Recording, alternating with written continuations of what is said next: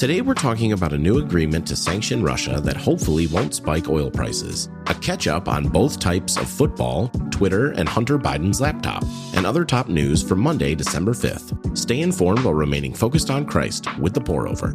Here's the verse of the week Hide your face from my sins and blot out all my iniquities. Psalm 51, verse 9. Let's start with some espresso shots. A European embargo on all seaborne Russian oil starts today, but a last minute agreement by G7 countries will allow Russian seaborne oil to still be sold to non EU countries, as long as it's priced at or under $60 a barrel.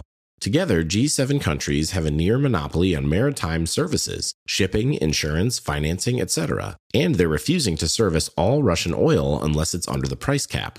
The hope is that this will cut a key source of revenue for Russia without causing global oil prices to skyrocket. Western countries are excited by the agreement, Russia is not. They've promised to retaliate. Meanwhile, U.S. intelligence suggests the war in Ukraine is going to slow down for a few months because, well, it's cold. Both sides are expected to focus on resupplying and preparing for attacks in the spring. Conflicts between major world powers is enough to make anyone anxious. Yet, because of Jesus' death and resurrection, we can trust that our future is secure, no matter what happens. Psalm 18, verse 2 says, The Lord is my rock, my fortress, and my deliverer, my God, my rock where I seek refuge, my shield and the horn of my salvation, my stronghold.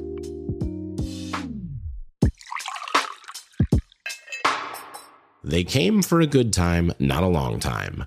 After not even qualifying for the World Cup in 2018, the Americans made it to the knockout stage this time and were indeed knocked out by the Netherlands 3 to 1.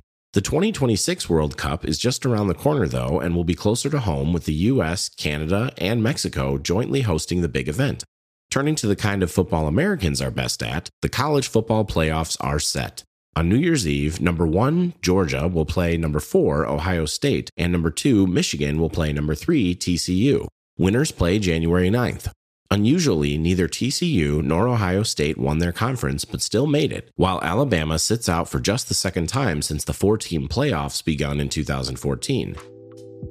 Here's a verse to consider whether your team wins or loses. In any and all circumstances, I have learned the secret of being content. Whether well fed or hungry, whether in abundance or in need, I am able to do all things through him who strengthens me. Philippians 4, verse 12 through 13. An Elon Musk sanctioned release of the Twitter files dropped on Friday, detailing Twitter's internal discussions around the New York Post's 2020 article on files found on Hunter Biden's discarded laptop. The files show confusion and debate over Twitter's initial decision to prevent users from sharing the article on Hunter's personal life and business dealings in Ukraine and China that were potentially damaging to his father, then candidate Joe Biden, just weeks before the 2020 election. Twitter cited its hacked materials policy but reversed the decision days later. Then CEO Jack Dorsey later called suppressing the story a total mistake. In the two years since the NYP story, information from the laptop has been repeatedly verified as authentic. Conservatives say the Twitter files are evidence pre Musk Twitter operated with political bias, while liberals say they simply show an earnest debate over a difficult content moderation decision. Being peaceable, gentle, and open to reason in the face of culturally hot topics like discussions of Hunter Biden's laptop is a sign of God's wisdom in us. But the wisdom from above is first pure, then peace loving, gentle, open to reason, full of mercy and good fruits, unwavering without pretense. James 3, verse 17. Let's all agree on something. Watching the movie is not basically the same thing as having read the book. But what about listening to the audiobook? Yes, there's some magic to sitting down and turning pages, but audio can be amazing. Just look at Dwell. Dwell is an audio first Bible app that is so much more than an audio version of the Bible. They offer scriptural playlists, background music, listening plans, different translations, a read along feature, and so much more. Dwell is audio done excellently, as shown by 28,000 reviews and an average 4.9 star rating. Get 25% off an annual plan when you start your 7 day free trial today.